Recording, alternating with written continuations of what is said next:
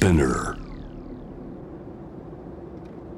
J-WAVE ANA ワールドエアカレント今回は2023年12月2日放送。ゲストは料理家で文筆家の山脇理子さん。仕事でもよく訪れるという台湾の美味しいお話。さらに50歳で一人旅を始めその楽しさの虜になった山脇さんに一人だけど一人じゃない一人旅の楽しみも伺いました。お楽しみください。さて今日はいろいろ旅のお話を伺おうと思うんですがまず、まあ、リコさんも大好きな台湾のお話を伺おうと思うんですが、はい、これは初めて行かれたのは何年のことですか？1989年という、はい、ほらまた今と全然違うね。全然違います戒厳令が当時ねあって開けたばっかりでめちゃくちゃ暗い国で もうみんなもなんか結構今だとね台湾の方って結構社交的であれですけど、うん、その時はもう本当になんか友達になるとかいう感じじゃ全然なくて。はいやっぱちょっとこう後から知ったことですけど、まあ、本当に民主化するのかそうでもないのかみたいなちょっと様子を伺ってるみたいな感じのでしたねもうホテルも観光客が泊まれるとこ2つぐらいしかなかったと思います。あそう。はい。でこれは目的はどういう目的の旅だったんですか？えっとあの私の親がちょっとタイであの仕事があってでバンコクに行くのにトランジットでどっか寄ってみようと思って、まあ、香港行ったことあるからじゃあ台湾行ったことないから行ってみようかなみたいな感じで、うんうん、ちょっと寄ったって感じなんですけどね。ど。3泊ぐらいですかね。うん、はいでその時の印象は随分ともう今っていうかまあ最近とは全然違うそうですねもう暗い国で、うん、もう行かないかなって その時思いましたね。僕初めて行ったの多分2000年ぐらいだと思うんだけどすごく開けてましたねもう別世界です、ね、私も2000年ぐらいに、なんか2度目にたまたまお仕事で行ったら「うん、何ここ?」みたいな感じで全然違う国になってるよと思いました、うん、はい僕はなんか一時コンサートも毎年やりに行って台湾に。で自分のアルバムもリリースしてたので向こうで。プロモーションのためにもよく行ってたので。でもそうするとさレコード会社の台湾の社長さんとかがさ美味しい料理を今日はもう抜群のもう大高級な店を用意したんでと言ってくださるんですけど僕心はもう夜市行きたくしょうがないんですよ。わかります連れてかれるのはフカヒレとかそういうのですよね。そうそういやもちろんそれも嬉しいんだけどそれは逆に言うと東京でも食べようと思えば食えるんだとでももう屋台のあのルーローファンが食いたいルーローファンが食いたいってずっと言い続けて。だからあのルーローファンの思い出がすごく多くてね僕は。そうですね。あの肉の大きさとかもいろいろちょっとあって厳密にはね名前もあれなんですけどなんかこうもう本当にいわゆる関西でいうカスみたいな感じのもあるし、ね、あとまあまあちゃんとお肉感じるのもあるし、うん、たくあんが乗ってる乗ってないとかいろいろありますね。まあ、でも要するにさ、まあそここずっとおでんみたいに、ね、くつくつくつくつ似てるのの、まあ、そこに行ってちょっと落ちたやつを乗せたっていうのがまあ多分ねね。おそらく始まりでしょ甘辛のタレをかけて、まあ、うなぎのタレだけで食べるみたいな感じちょっとそんな感じですよね。そうだよね。だから台湾っていうとすぐそれを思い出してしまいますけど。でもやっぱりあのルーローファンだけじゃなくていわゆるこの夜市の屋台の料理ってのはあれは抜群ですね。そうですね。あの小さいちょっとシャオツーってまあ小さいサイズのものが多いんではしごもできますし、うん、あと小腹が空いた時にちょっと食べるとか、うん、そういうのもすごくあってあと水餃子とかも中国大陸の全省の料理があるって言われてるんでで、ね、結構楽しいですよね。そういうちょっとずつが楽しいから、うん、一人で行っても楽しめると思います。おそらくだからなんかこういわゆるこう、ね、今でいうところの B 級グルメ的なもののアベレージが世界的に見てもかなり高いよね。そうですね。やっぱりなんかなんでしょうね。やっぱちょっとずつ食べることに対してのちゃんとしたニーズに応えてるから、うん、もうみんながどんどん美味しいものを隣の屋台とかでも作って一軒すごいヒットする店があると、うん、例えばなんかネギ餅で一軒ヒットすると隣も隣も隣もできるんですよ。でそれに対して何か思わないのって聞くと、うん、いや全然みんなでうちがいっぱいだったら隣に行ってくれればいいからみたいな感じで。結構こう楽しくみんなやってる感じがまたいいなと思いますけど料理教室とかイベントなんかもそうですね、はい、あのたまたま私が日本で出した料理の本が台湾で翻訳されてえ台湾の書店とかで料理教室やったりとか、えうん。あとまああの日本の食材を皆さんに台湾の方に食べていただくっていうので日本の仕事としてまあお邪魔して料理教室やったりっていうのもやってそのうちだんだんこう観光客としてではなく、うん。割とこう普通のお仕事でいろんな普通の方たちというかねそういう方とお話しするとまたうーん面白いと思うようになって一人でも行くようになってみたいな感じですね。なるほど。はい。お仕事も兼ねてだけれどもやっぱり旅として純粋な旅としての台湾もあるわけだな。そうですね。前後にあうん。の一人で台北以外の町に行ってみたりとか、はい。あとまあお友達ができた関係でその子のふるさとにちょっと訪ねてみたりとかうん。いうようになりましたね。この17年から18年この、はい。これはどんなお仕事だったんですか？あの日本和牛ってあのあるじゃないですか。和牛はい。日本の、それをまあ台湾の方に食べていただくためのキャンペーンで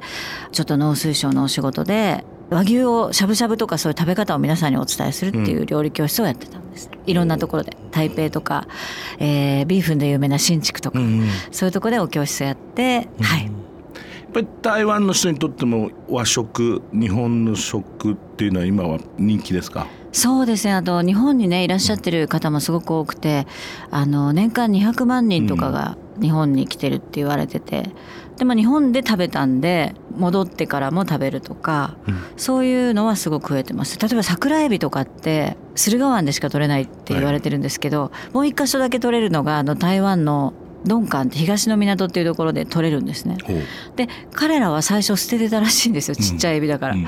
でもなんか日本ですごい高級エビだっていうことが分かって、日本に行った人が帰ってきて、うん。ないのないの桜エビってなって、うん。であるよってことになって、で今は結構あの輸入でね日本にまで来てるぐらい桜エビが人気台湾でも人気になったりとか、うん。まあ、そう交流はすごく食の交流はすごくありますよね。ねはい。えそしてこれはちょっと面白いなと思ったんだけどエプロンを作ったの？そうなんですよ。あのそれこそ私イタリアのとあるイタリアの料理学校ではい。クラス取ったら記念にエプロンくれたんですね、うん。でそのエプロンがもうあまりにも素敵で、うんもうイタリアだからなんか想像つくじゃないですか。うんすごい素敵で。でこれをもう大事に過ごしてたんですけどだんだんくたびれてきて、えよかった作ればいいんだと思って、台湾の台北に、うん。あの日本の統治時代からある永楽市場って布の市場があるんですけどはい。そこの1階にあのミシンとお母さんが座ってる店がこういっぱいあるんですよ。うん。でそこに作ってくれるんですよねその場で。うん。でそこのお店になんかどっか選んでぐるぐる回ってなんか良さそうな人を勘で選んで、うんで実はこのエプロン作りたいんだけどって言って。うーんってなって。で Google 先生にあの言葉の通訳とかもお願いして、でやり取りしてでなんか「うん分かった」って言って「じゃあ上に切れを見に行こう」ってうん。そのお母さんが言って、うんで一緒に上に上がって、うん。でじゃああ「あなたはどれだと思うの?」って言われて、うん。私はこのぐらいの切れだと思うって言って。うん。でそれでリネンでエプロンを作ってもらったんですけど、うんもう本当に日本の大体半分ぐらいの値段というかねリネンの日本日本で買うよりは少し半分ぐらいの値段で、で黒が1枚と白へえ5枚。そのイタリアのエプロンと全く同じ形で作ってもらって、うん面はい白い。文化だなと。なかなかそんなこと日本やらないもんね。そうですね。あとやっぱりその永楽市場は上にもう大布うんうんうんうん。市場なんでもうん。う全ての世界中の全ての布があるぐらいの感じなんですよ。うん。で結構私の知り合いだとあの社交ダンスの衣装を作ってもらったりとか そういう布もあるんであそうか。だからその布が全部あるっていうのもまたちょっとすごい面白いなっていう、そうですね、はい、旅先でそうやって服作るエプロン作るとか楽しいもんね。はい、もう今もめちゃくちゃ愛用してるんですけどあそう。でその後も何度かお願いに行ったらスカート作ってもらったりとか、うん。だんだんすごく仲良くなって、うん。でついに去年ですね、はい。えー彼女があの初めての海外旅行で日本に来るそのお母さんが、でうちに来てご飯食べてもらいました。うちにご飯食べに寄って？って言って。いいね。でご家族一同でいいですね。あの来ていただいてうん。ご飯を食べてもらったっていう、エプロン1枚から始まって。あ素敵ですね。はいすごい良かったです。うん。あとはこの本は？えっと2019年の末にできたんだ。食べて笑って歩いてそうですね。台北のガイドブックをうん。あの書きまして。これがなんかもうここが美味しいみたいのを、うん。あのしつこく推してるっていうなんか、それだけの本なんですけど。主に食べ物です。いいですね、いくつか旅される方のためにおすすめグルメ。そうですこね。あのの店は行っときなさいよってありますか？えっとね、はい、水餃子？うんと豚足と、うん、今からの季節だとかき氷ってわけにいかないんでちなみに豚足私すごい苦手だったんですけどこのフーバーワンっていうあの豚足屋さんに行ってうん、もう感動的に美味しくどうやってどうやって食べるの？もう煮込んであるんですねお醤油でね豚足を。豚足専門のお店で。で11時と午後3時ぐらいに、うん。あのすねが出るんですけどそれ以外はもう基本ずっと豚足で大体ものすっごい並んでます。うんもともとねあの渡辺直美さんがおすすめしててうん。それで行ってみたらあの彼女は台湾とのダブルですよね。で行ったらすごい美味しくてハマっちゃいました。フーバーワンジュージャオ。はい。豚足目がないんですよ。あ本当ですか？ぜひ。もう本当に好きで。結構開店と同時にあのみんな並んでて。あ結構日本のそシェフとかもよく行かれてる感うじなんだろう唯一無二な感じの味というか。まああお醤油甘辛煮込みなんですけど。でちょっと八角聞いてみたらはい。まあそれがね八角がそこまで強くなくうん感じがまた良くて、うん。あとちょっとこう優しい味ですね。台湾はみんな割と、うん。あの甘すぎない辛すぎないっていうのがまあ台湾の。四川料理も台湾に来ると辛くなくなっちゃうっていうあれなんで、うんここもちょっとそんな強い味じゃないのがいいのかなっていう。いやもうね写真見てるだけで素晴らしいねこれは。行かれてください行きます。これは行った方がいいね。でその豚足のあの煮汁で煮た厚揚げ豆腐っていうのがまあたーねこれとあと卵ね。卵ね。ゆで卵をまあ煮卵になってるわけでしょ。だってこれ厚揚げと卵と豚足っていいじゃんねこれでね そうですか。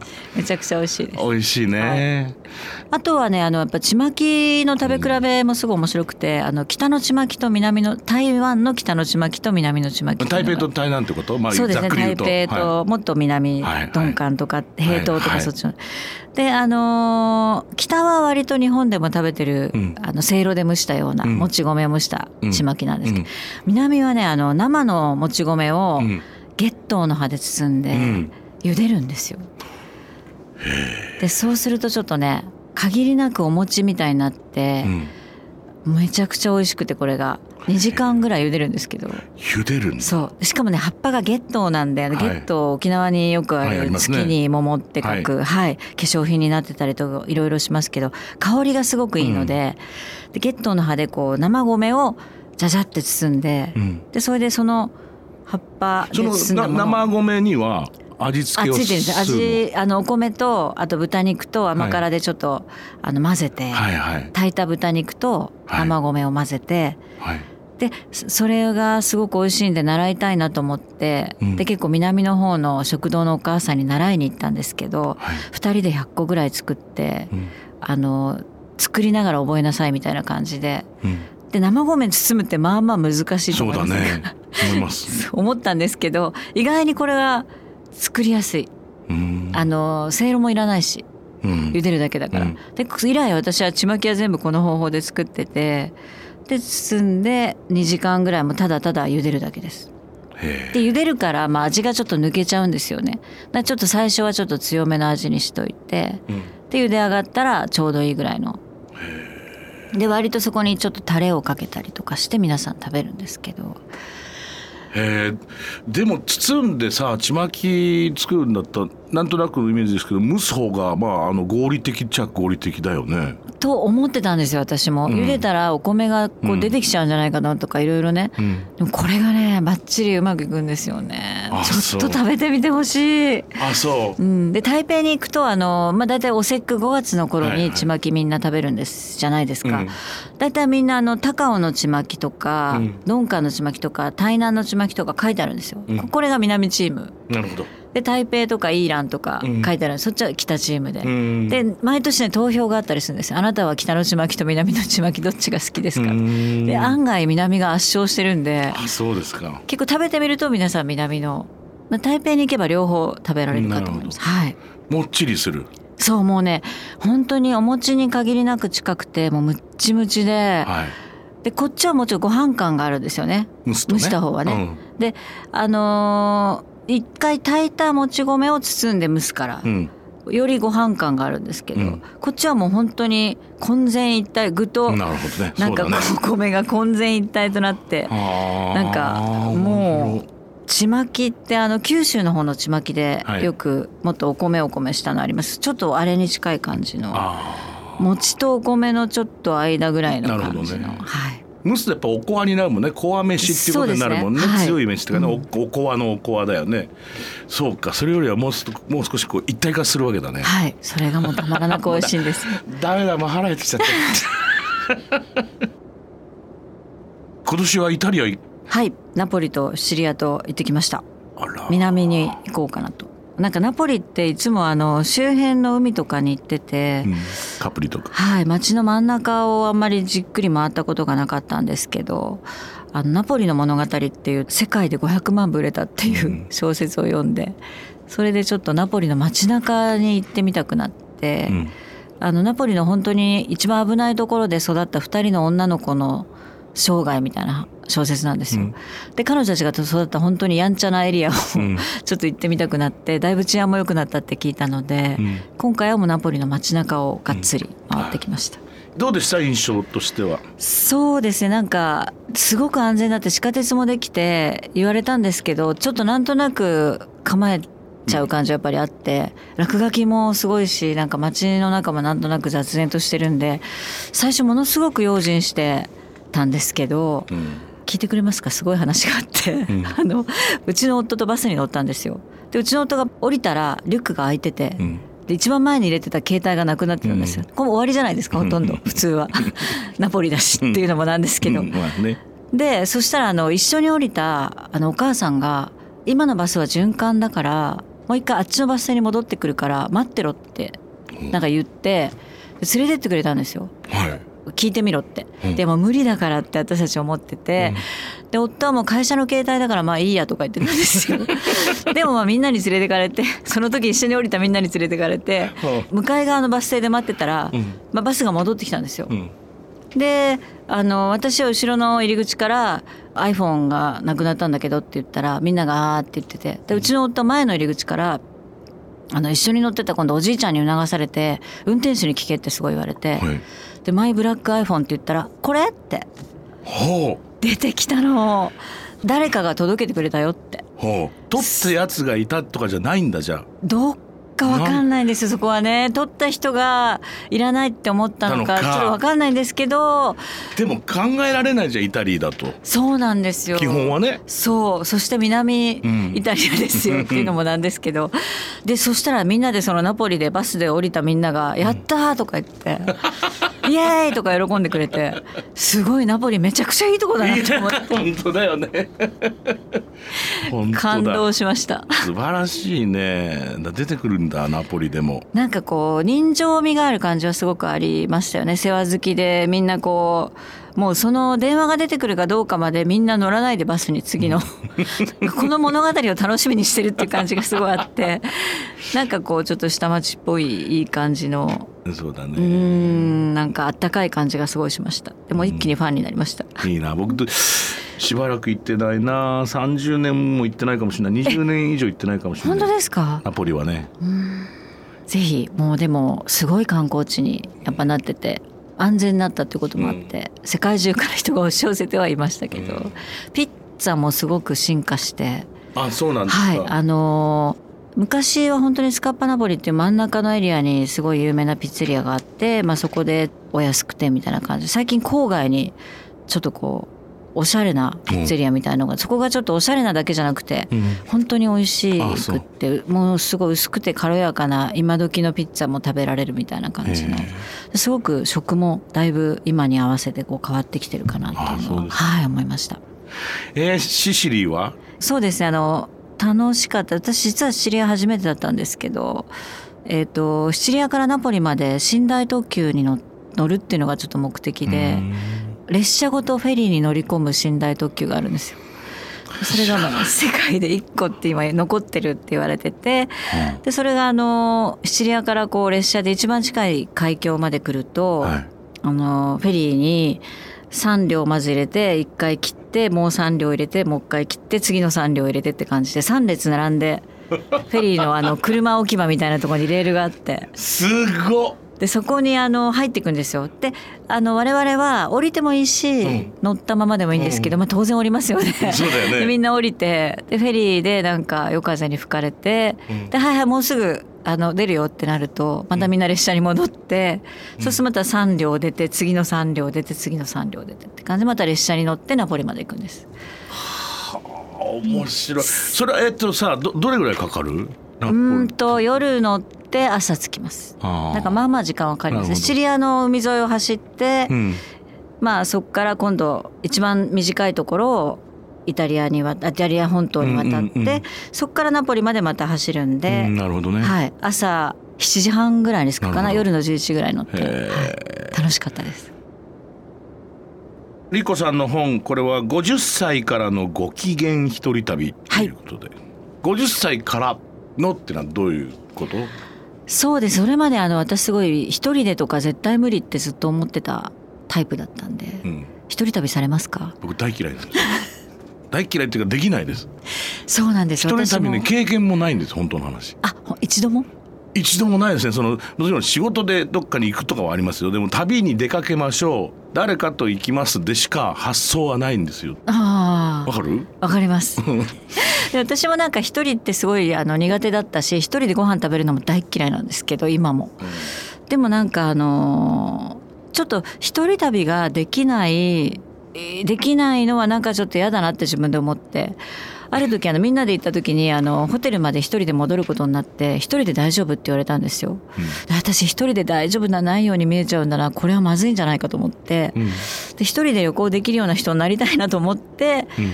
でちょっと行き始めました。ほであの最初は京都に一人で行ったんですけどもうすごいビビりなんでご飯食べようと思ってた店の周りを3回回って帰ってきたっていう 結局入れなかったっていう感じで。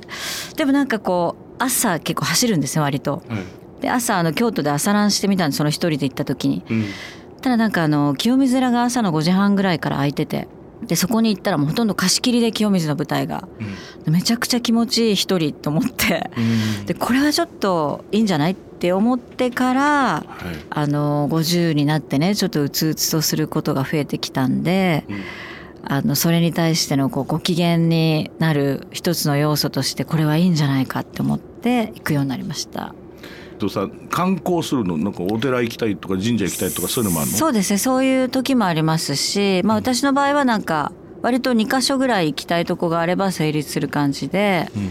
ちょっともうずっと行ってみたかったパン屋さんに行くとかうんそんな感じ。でこうあとはひたすら散歩してます。街を歩いてバスに乗るとか公共の交通機関だけを使うっていうのはまあちょっとルールにしてて、うん。そうするとあのバスに乗ったりすると住んでるような気持ちになるじゃないですか。そねそうだね。それはわかる。でそれでバス乗ったり歩いたりしてうんうん。まあみんなと行くとどうしてもこう観光地をこう点と点で回るんですけど、うん。この間を割と一人の時はなあなあそりゃそうだね。歩いてる感じで、はい、それがまた発見があって楽しかったりとか。うん。あといろんなこと自分一人なんで考えたりとかして、思いが整理されたりしていい効果をご機嫌度が増す感じになってます。